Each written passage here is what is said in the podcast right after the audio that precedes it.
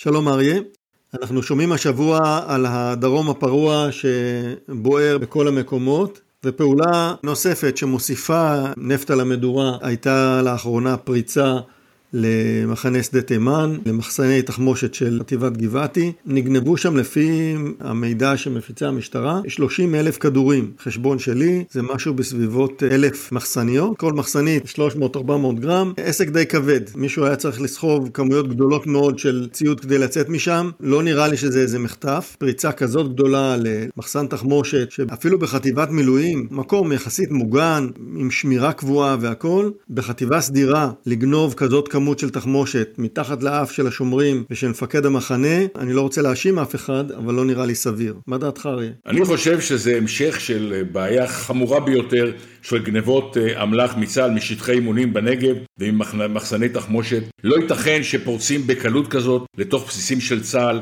אף אחד לא נותן את הדין, במטכ"ל ישנים בתל אביב, מתעסקים בשטויות אחרות. זה הדבר שהיה צריך להיות בראש סדר העדיפויות. נכון שיש לישראל בעיות ביטחוניות, אבל פה נכנסים לבסיסים של צה"ל, מחר מישהו יגנוב טנק מרכבה או מטוס F-16. הכל ייתכן.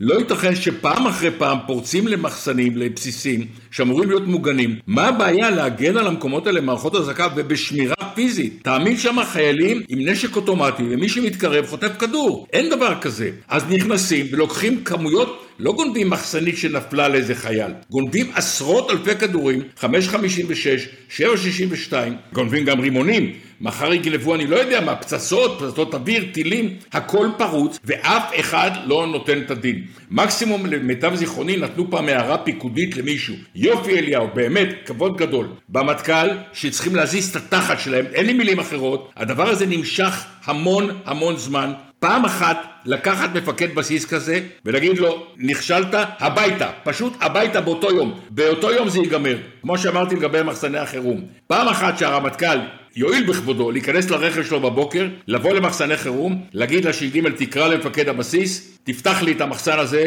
לא, המכונית לא נדלקת, אין בה שמן, אין בה דלק, אין בה מצברים, אדוני, הביתה. בדברים האלה צריכים לנהוג בדרכים הכי קשות ונמרצות שיש, ולא עושים את זה. זה כאילו שייך למדינה אחרת, כאילו זה קורה בשוויץ. בשוויץ זה לא היה קורה, אני מבטיח לך ששם שומרים היטב על מחסני התחמושת. אנחנו נהיינו מדינת הפקר. בהחלט, אה, בדרום יש הפקרות, אה, לא רק בדרום, אבל בדרום זה דבר שהוא כבר ידוע ואפשר לומר אפילו מקובל. במקרה של שדה תימן זה לא היה שטח אימונים, זה לא היה איזשהו מצבור ארעי. לפי מה שאני מבין, זה בסיס קבע, זה מה שרמזתי בדבריי. אני לא חושב שזאת פריצה כמו הגנבות ממערומים או ממחסנים מאולתרים בשטחי אימונים. פה מדובר על אה, בונקר תחמושת מסודר. שמור, אה, מאובטח, וזה לפי ההשערה שלי קשור בצורה זו או אחרת בסיוע פנימי. וזה הרבה הרבה יותר מדאיג אם אה, אנשים בבסיס אפשרו לדבר הזה לקרות אז אנחנו במצב הרבה יותר גרוע. שוב, אנחנו לא יודעים, אין לנו פרטים על החקירה הזאת, אנחנו בסך הכל יכולים רק לחוות דעה, אבל uh, כפי שאמרת, המצב כרגע הוא הפקרות, אנשים לא משלמים על הפשלות שקורות uh, תחת uh,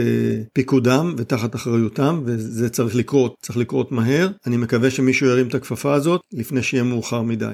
עד כאן לגבי הנושא הזה, אנחנו נמשיך לעקוב אחרי הנעשה בדרום ונדווח ככל שניתן. להתראות אריה.